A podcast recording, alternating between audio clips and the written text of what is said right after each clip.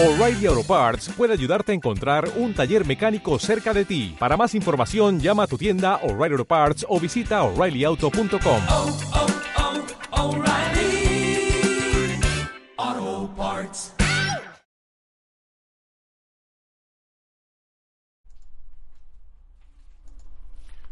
Hola amigos, les habla Frank Carreño.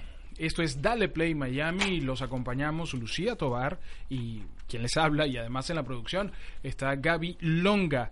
Hoy tenemos un invitado eh, de lujo, el director de Crónicas de un genocidio Caupulicán Ovalles y vamos a estar conversando con él sobre este registro de imágenes, este registro videográfico de lo que ha sido el atropello, el abuso, el abuso de poder en eh, Venezuela.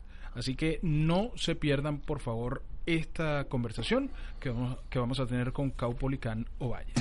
Porque así es como deben iniciar tus mañanas. Mm, mm. Nada de pausas. Mejor, dale play Miami con Lucía Tobar y Frank Carreño. Dale play Miami por BDM Radio. Contenido global para rediseñar tu mente.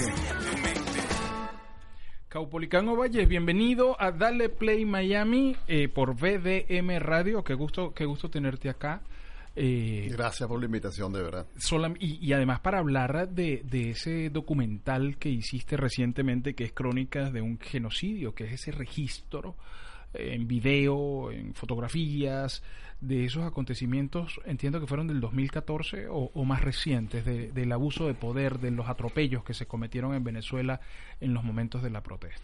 Sí, fíjate, digamos que es más bien una es un registro documental que nace de esas de esos acontecimientos donde están registrados, pero quisimos ir más atrás, digamos un poco investigar, traer eh, personalidades que dieran su opinión a través de los diferentes estudios que cada quien ha realizado.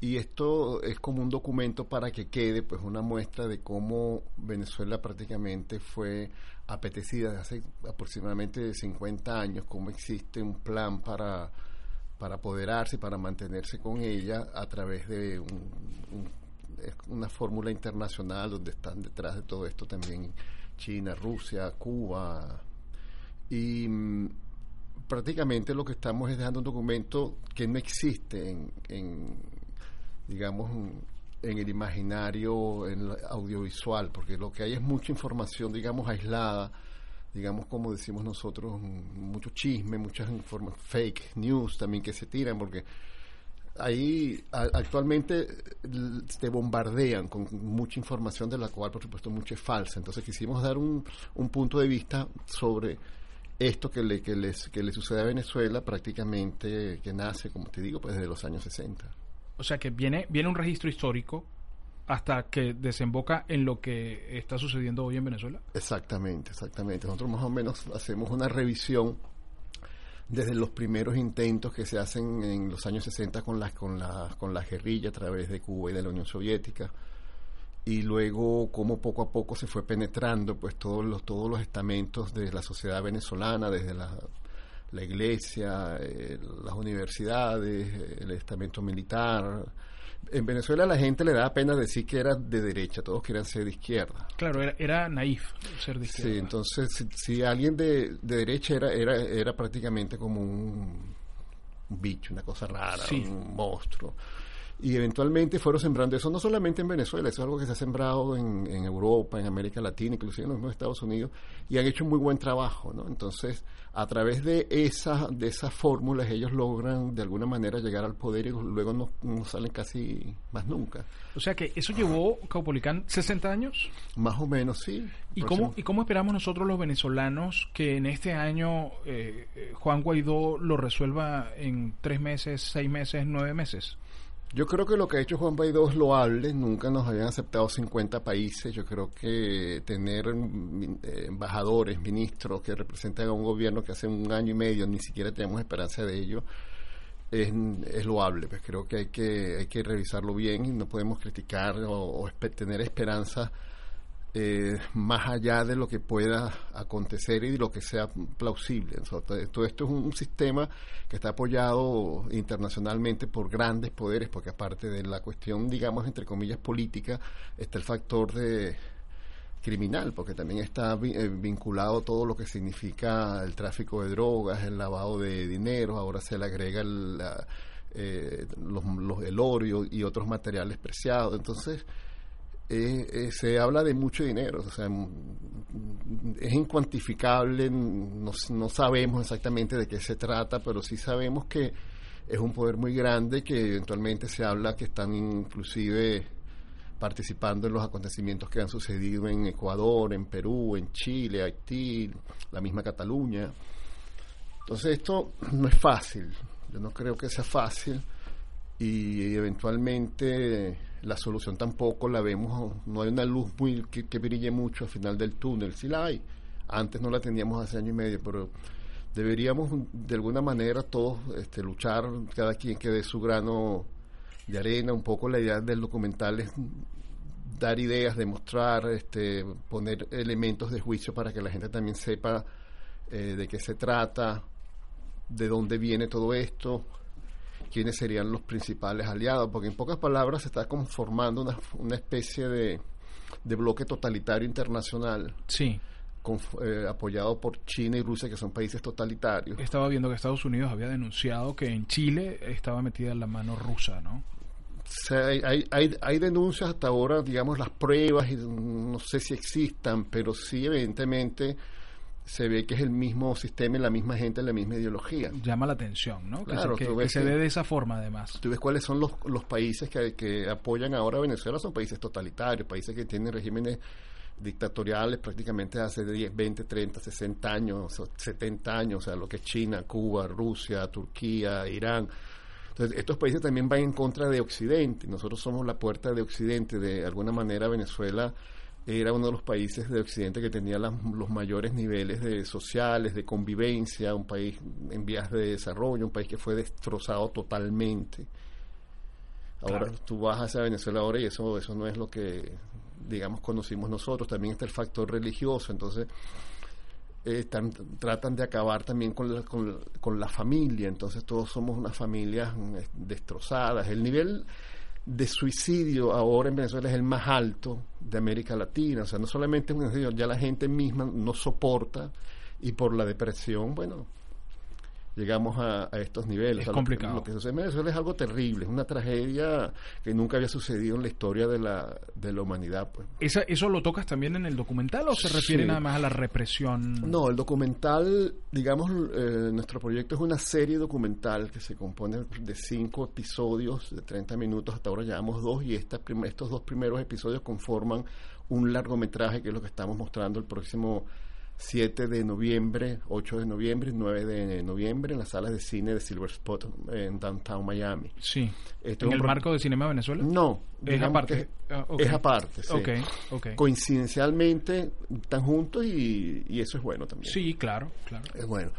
Eh, y también tenemos en proyecto la difusión vía streaming y, y televisión en capítulos más cortos. Digamos que esta es la, la versión cinematográfica donde el espectador estará cómodo sentado en una sala viendo la película y tenemos ya las versiones para que la puedan ver en su casa por los por, las en diferentes plataformas de streaming. plataformas de streaming TV etcétera no que son más cortas ¿no? Lógicamente, eh, Caupolicán Ovalles, estamos conversando con Caupolicán Ovalles. Eh, Crónicas de un genocidio no se ha presentado en Venezuela. no no hasta ahora no y no creo Mm. Y, que y- y tardará en presentarse. sí digamos que a través de las redes sociales es posible que tengamos Se una- puede hacer algo, sí, ¿no? Ponerlo en. YouTube y, y que la Sí. gente tenga acceso a esa información. Esa, más o menos pudiera ser esa la fórmula o un canal de televisión que lo decida pasar también a, a nivel internacional. O sea, hay, hay varias fórmulas para poder hacerlo. ¿Ha recibido presión por, por la producción y la realización, la dirección de este No, hasta ahora no. Hasta ahora no, porque prácticamente es un- el documental no ha salido, no, no- no ha salido al aire. Prácticamente ahora va a ser su, su primera exhibición pública. Hicimos un estreno hace dos semanas, estuvo también en la misma sala. Y, y ahora es que está, digamos, saliendo. ¿Existe el temor? público. Claro, existe el temor siempre. O sea, conociendo todo y sabiendo eh, más o menos con las investi- investigaciones que hemos hecho de, de, de lo que se trata, pues sí, por supuesto que hay temor ahí, siempre hay que tener cuidado de lo que se hace. Esta, esta saga continúa, o sea, ya vas por seis, piensas, Digamos, ya tienes algo visto para lo próximo, Sí, la, un poco la la idea- diáspora, eh, Sí, la idea es, documentar, ¿no? Digamos la diferencia entre el documental y el reportaje y la noticia. Este, nosotros la estamos manejando y queremos que sean los hechos que ya sean concretos que han sucedido y que son, digamos, cuantificables, probables, que son ya ciertos eh, en gran parte, pues, de, su, de la, de, la, de la magnitud. Eh, hay algo muy importante, por ejemplo, es lo, lo referente a la familia. La familia fue destruida y eso creo que forma parte también de cómo se destruye una sociedad. Entonces la sociedad es débil, eh, mm, eh, no, no, no tiene asideros, entonces eso eh, formará parte de los próximos mm, capítulos, incluyendo la, la, misma parte, digamos, que vincula a la religión, cómo cómo se ha, digamos, transformado un país mm, fundamentalmente católico, entonces se han, pen- han penetrado muchas otras, digamos, eh, influencias espirituales. Entonces yo creo que en Venezuela la gente ya ahora ni, ni siquiera está enterrando sus muertos porque le da miedo que le roben los restos en, las, en los cementerios. O eso sea, vi una nota que estaban... entonces, la cuestión, o sea, lo que escuchamos es terrible. O sea, mi madre murió hace como dos meses, yo no pude ir a verla y no pudimos enterrarla en un cementerio. sí, es muy complicado. Eh, el país está tomado por una fuerza, o sea, digamos maligna, o no- yo no sé cómo llamarla. Sí, sí, sí, sí. ¿Cómo, cómo, ¿Cómo surge en ti este, este deseo de documentar todo eso? O sea, ¿qué es lo que hace que tomes la iniciativa, que haces eso que hizo Bolívar Films en, en los años eh, de Gómez, de Pérez Jiménez, que empezaron a registrar eh, en video todo lo que estaba sucediendo, todo lo que estaba... Y, y se hizo como la memoria visual del país. Eh, ese, ese es el reto que te has propuesto. Bueno, yo creo que ese reto es muy eh, Es ambicioso. es ambicioso y hace falta también mucho dinero. Bolívar Film le pagaba el Ministerio de Obras Públicas. Claro, entre otras cosas. Entre otras cosas, ese era un trabajo que ellos tenían y vivían también de eso. ¿no?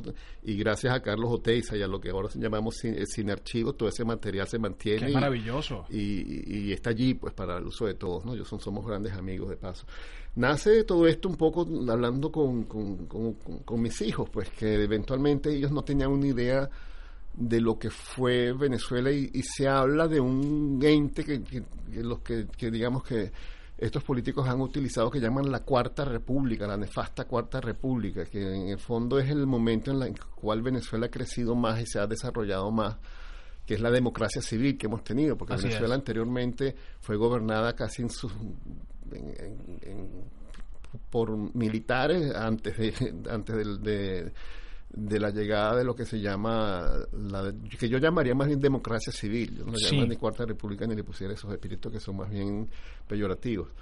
Eh, nace discutiendo con ellos y yo empecé a explicarles pues, o sea, cómo había crecido Venezuela. Por ejemplo, Venezuela cuando cae Pérez Jiménez tenía solamente tres universidades. Cuando llega Chávez al, digamos, al, al poder tenía más de 400 universidades. Cuando Pérez Jiménez cae, to- todos hablamos de las autopistas de Pérez Jiménez, pero Pérez Jiménez solamente hizo 365 kilómetros de, de autopista. Cuando cae la democracia civil, habían 96 mil kilómetros de vía asfaltada. Claro. O sea que los datos existen, los datos están, y nosotros estamos dando estos datos La, también la en el misma represa del. Guri, que Mira, Venezuela exportaba electricidad correcto. A, a Brasil, a Colombia, a las islas del Caribe. Venezuela producía gasolina, exportaba gasolina. O sea, Venezuela era un país que estaba en vías de desarrollo y ahora estuviésemos, yo no sé en qué nivel, pero estuviésemos muy bien Claro, seguramente. con sus bemoles como todo, sus bemoles. porque igualito en Estados Unidos hay bemoles, Claro, ¿no? en todas partes. En todas y, partes. y la democracia es eso. Yo creo que nos- nuestro deber es defender y salvar la, la democracia a pesar de sus, de, su- de sus, de sus problemas, pues, porque, porque puedan surgir internamente. El, lo grave es que la democracia, al, no poderse defender, que también esta es una, una, de las ideas pues, de, de- de- de hacer este documental, es buscar elementos para que la democracia también se, defienda y, y persista, que no se deje vencer y que no caiga en lo que cayó Venezuela, que empezamos a destruirnos nosotros mismos de alguna manera. Entonces, buscando un Mesías, el Mesías no existe, el Mesías más bien se transformó en otra cosa y, mm, y llevó a Venezuela hacia un, a un sistema totalitario, un cambio de constitución, donde todo, o sea, nosotros veníamos cambiando, abriendo espacios, eh, empezamos a elegir alcaldes, gobernadores, ya la, la, la democracia venezolana fue creciendo, pero esa misma apertura generó los espacios para que penetraran otras instancias y lograran la destrucción de la democracia venezolana. ¿Votaste por Chávez alguna vez, Jamás, jamás. Nunca, A mí nunca desde el principio. No, no, es que mi personaje nunca, o sea, yo ¿Nunca nunca, te gustó? yo- no, es que yo nunca le creí. Porque hubo ahí como una efervescencia aquí, hablándolo, eh, pues hubo como una efervescencia hasta social, o sea, era, era chic estar ahí, apoyar ese movimiento. Para algunas personas fue, para mí nunca eso. A Para mí no- tampoco. A mí nunca me sucedió, yo nunca tuve nada, ningún contacto, ninguna empatía con el personaje, a mí nunca me cayó, o sea, yo, yo nunca creí, nunca creí lo que dijo. Para mí tampoco. Porque nunca. yo veía su discurso, para mí siempre fue falso. O sea, yo nunca tuve empatía con él y, y desde un principio siempre estuve en contra pues de lo que de lo que se estaba haciendo, no estuve de acuerdo con lo que se estaba haciendo y me, y me generó mucho temor cuando empecé a ver que todos estaban cambiando constitución, bandera, hora, Muy sospechoso. Y cuando tú produces estos documentales, eh, eh, lo, lo manejas internamente, lo manejas hacia ti como el mero hecho de que es bastante importante, no, no es tan mero, sino que el hecho de dejar un documental para las próximas generaciones o dices, bueno, señores, eh, esto va a ser un instrumento de pase de factura para esta gente, para que el mundo sepa quiénes son y no se puedan meter en ninguna parte. en poco cuando haces el documento genera lo otro, porque en principio si estás dando los elementos para, digamos, descubrir lo que están haciendo, lo fundamental y lo ideal es que eso no suceda en ninguna parte y que deje de suceder en Venezuela, porque en verdad estamos frente a un fenómeno este insólito, nunca visto, donde las mafias criminales de diferentes géneros poseen un país poderoso, porque no estamos hablando tampoco de... Es diferente a Cuba, Cuba no tenía recursos, Cuba tenía que pedir, Venezuela no tiene que pedir. Claro. Entonces es muy peligroso lo que está sucediendo en Venezuela y, y, su, y, y lo que pueda suceder en Colombia, lo que pueda suceder en Ecuador. O sea, todos los países ahora en América Latina están en vilo, o sea, no, hay, no, no están seguros. Brasil puede voltearse en cualquier momento. Ya, ya Argentina cayó otra vez en la misma en la misma línea. México está también allí incorporado. Entonces, los Estados Unidos también están en la mira. Eh, Nosotros somos lo que queda de Occidente. O sea, nosotros somos una sociedad occidental, quien, o digan lo que digan. Nosotros hablamos castellano, somos, tenemos una, una somos, somos católicos o no, pero somos, de- somos herederos de Occidente. Ya Occidente inclusive tiene problemas. Tú ves que Francia se está, se está transformando en un Estado musulmán. Dentro de 20 años Francia puede ser un Estado musulmán. Europa se puede ir desintegrando. O sea, lo yo creo que lo que lo que queda de Occidente más fuerte es América desde, desde el norte hasta el sur, desde Canadá hasta la Argentina. Y, me, y yo soy del part- partícipe de que nosotros debemos proteger nuestra herencia occidental dentro de las evoluciones, dentro de todo lo que comportan nuestras nuestras nuestras mezclas, nuestros mitos, nuestra evolución. Eh, es difícil, pero yo creo que aquí hay un, o sea, yo soy cineasta, pues yo también hago mis guiones mis películas y yo veo aquí un complot muy fuerte internacional donde China, Rusia, Irán, el, el extremismo islámico también está eh, funcionando y es en, la- búsqueda de generar, acabar con la democracia para generar sistemas totalitarios que no, que no entregan el poder. Lo que tus oídos necesitan para iniciar el día. Música, contenido inteligente y energía positiva. ¿Qué esperas? Dale Play Miami con Lucía Tovar y Fran Carreño. Somos VDM Radio, contenido global para rediseñar tu mente. Dale.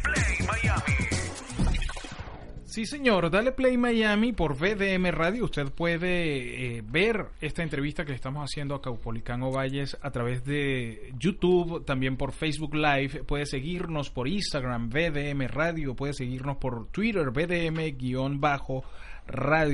Y participar y estar al tanto de todos estos eventos y todas estas conversaciones tan interesantes de análisis que eh, estamos haciendo en Dale Play Miami.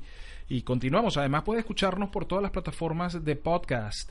En las plataformas más importantes está VDM Radio y usted puede escuchar todas nuestras entrevistas eh, como es probable que lo esté haciendo ahora si no nos está escuchando por la radio eh, a través de las plataformas más importantes de podcast a nivel mundial.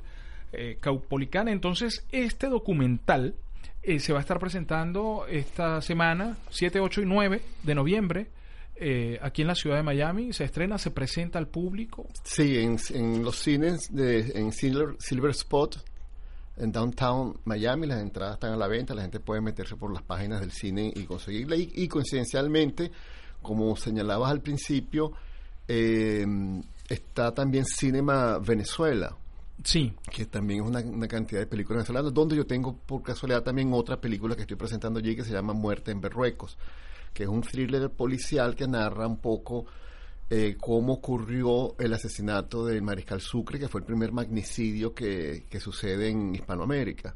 Es un thriller policial donde a través de la investigación que hace el fiscal, que por cierto es Luis Jerónimo Abreu, El mismo Bolívar. mismo que hizo Bolívar, sí, eh, él empieza a escudriñar y a investigar a- a de los diferentes testimonios y, y de, los, de los posibles culpables y de las personas que acompañaron a Sucre y se, pre- y se presentan las diferentes versiones de este asesinato y al final, bueno, más o menos hay una conclusión, no solo les voy a contar para que vayan a verla. Por favor. Es el, es el domingo a las 5 pm, el domingo 10 de noviembre a las 5 en las salas de Silver Spot. Las entradas también las pueden conseguir por la misma página de Silver Spot. ahí, va- ahí vamos a estar, porque además el tema es fascinante y a mí que me gusta tanto la historia, eh, saber qué pasó ahí, eso va a ser mucho, porque se especula. Lo- los historiadores especulan mucho según su... Sí, a mí me sucedió algo muy interesante hace un par de semanas que fui invitado al Festival de Pasto y al Festival de Bogotá. Prácticamente Sucre empezó como otra vez a recorrer su última ruta, porque él fue- salió desde Bogotá hacia Quito y no llegó a Pasto, lo mataron en Berrueco. La gente del Festival de Pasto me invitó hace como dos semanas a presentar la película ya, abrieron con esta película el Festival Internacional de Pasto en la gala de, estreno y yo estaba entre nervioso y sorprendido porque estaba en el sitio donde mataron a Sucre y en, eh, particularmente Pasto como era un punto de encuentro entre, digamos, de paso entre el norte, entre el sur de lo que era aquel momento Colombia y, y- y- y Ecuador, era realista y se alzó varias veces y Bolívar mandó a pacificar Pasto, entre comillas. Lo que hizo fue un desastre prácticamente y el que fue a, a pacificar Pasto fue Sucre. Entonces ellos no quieren ni a Sucre ni a Bolívar. Oh, Es el único sitio en Colombia donde no hay Plaza Bolívar ni Plaza Sucre, más bien al revés. Entonces yo estaba ahí medio con aquel, aquella duda de que, bueno, porque me informaron también de que ellos querían un- una, una especie de conversatorio sobre la película para ellos decirme cómo ellos veían la cosa, porque ellos no estaban de acuerdo con la historia oficial. Pues. Al final, para hacerte la corta, eh, les gustó mucho la película porque no tomamos partida, porque ellos también están acusados de haber asesinado a Sucre por, con- por venganza. Hay versiones que dicen que pu- pu- eh, pudieron haber sido ellos. Y como nosotros colocamos las diferentes versiones en la película, porque son narraciones que van dando todos los testigos y los, y los acusados, también aparece, por supuesto, algo sobre Pasto, pero, pero no tan directamente, ¿no? Más bien, digamos, todo se, se, se, se, se vincula y algunas se contradicen. Voy a verla el domingo, te espero para que para Claro. tu, tu- tu claro, claro que sí. Y Pasto está en la parte sur de Colombia, que colinda con, con, con Ecuador. Sí, es más cerca de Ecuador y tienen costumbres más cercanas a los ecuatorianos, A los que, a los, ecuatorianos. que a los de, digamos, los de la zona de Cundinamarca, porque Colombia también tiene eh, marcadas diferentes culturas. La parte llanera Claro. es idéntica a Venezuela, la parte de la costa de la costa se parece mucho a Venezuela, Sí, pues toda la parte e- esa andina. topografía que es tan diferente, Sí. que es tan variopinta, entonces Y son casi muchas culturas en un mismo en No, y un los mismo- marca en sus diferencias. en pero- sus diferencias, sí señor, sí señor. Claro, ahí voy a estar porque me interesa muchísimo ese tema del gran mariscal de Ayacucho, porque, bueno, como te digo, me, me gusta mucho la historia y he leído mucho sobre la historia y hay unos hay unas aristas, hay unos eslabones ahí que tú dices, oye, ¿qué Sí. pasó aquí? Yo hacía en, en Venezuela para Ra- Radio Caracas Televisión Archivo Criminal. Y de ahí me viene un poco también esa vena de- de- de- del, del cine policial y de la, Y la todo- investigación. La investigación. Entonces este es el primer magnicidio que sucede en América. Entonces, por supuesto, es uno de los crímenes más, más conocidos y que todavía no está resuelto, porque todavía no se sabe quién fue. No, no quedó nunca claro. Y en el caso de Bolívar, ¿has indagado un, un poco o, o fue simplemente la enfermedad la que lo mató? Mm. Yo creo, yo, sobre, sobre eso, yo creo eso ya está claro y estudiado. Yo creo que eh, los, los, digamos, las teorías de que alguien lo mató son cuestiones que no tienen mucho fundamento. Mm, Yo soy del parecer de que Bolívar murió tal cual lo, lo narra la historia de- de- de- por la enfermedad. Sí, Por la enfermedad. sí. Caupolicán, gracias por estar en Dale Play Miami. Gracias Yo quiero, quiero, quiero dejar abierta una invitación permanente para ti, para que podamos hablar de todas estas historias y de muchas otras historias que me imagino que debes tener en la gaveta de tu escritorio y que seguramente se van a poder llevar en algún momento a la pantalla. eh, de, de tantos eslabones que han quedado abiertos en la historia, en la historia reciente y en la historia pasada, porque en la historia reciente también tenemos eslabones. Sí, sí, gracias por tu, por tu, por tu apoyo, por tu invitación y aparte el escritorio, eh, no, no tengo un escritorio, tengo un closet lleno de, de- De historias. de historias y de qué hacer. Espero hacer varias de ellas. Claro, claro, y cuenta con nosotros además para apoyarlas y se me ocurre que podamos hacer varias cosas en conjunto como la presentación de tus de tus eh, producciones, de tus películas, de tus documentales en, en conjunto, en combinación, incorporar a la, a la Cámara Venezolana Americana de Comercio también, hacer una propuesta eh, y hacer una propuesta cultural eh, en ese sentido. Creo que Bienvenido a todas esas ideas. Sería, sería en verdad muy extraordinario, maravilloso hacerlo y llevarlo a cabo y llevar al público todo este tipo de historias. Y que creo que tenemos que hacerlo. Creo Sí. que tenemos que hacerlo porque tenemos que construir. que tenemos que construir, sumar, sumar. Gracias por estar acá. Y, y, bueno, ya sabes, esta es tu casa, te vamos, a- te vamos a acompañar el domingo. Y bueno, por supuesto, el, El, el 7, siete- 8 y 9 en Silver Spot con crónicas de un genocidio y el 10 con muerte en Berrueco. Sí, señor. cine. Allá los esperamos. Allá, allá estaremos. Muchísimas gracias, Caupolicán. Esto es eh, VDM Radio, esto es Dale Play Miami. Para un día feliz ya tenemos la fórmula correcta. Café, buena vibra y dale play Miami con Lucía Tovar y Fran Carreño por VDM Radio. Contenido global para rediseñar tu mente. Dale play Miami.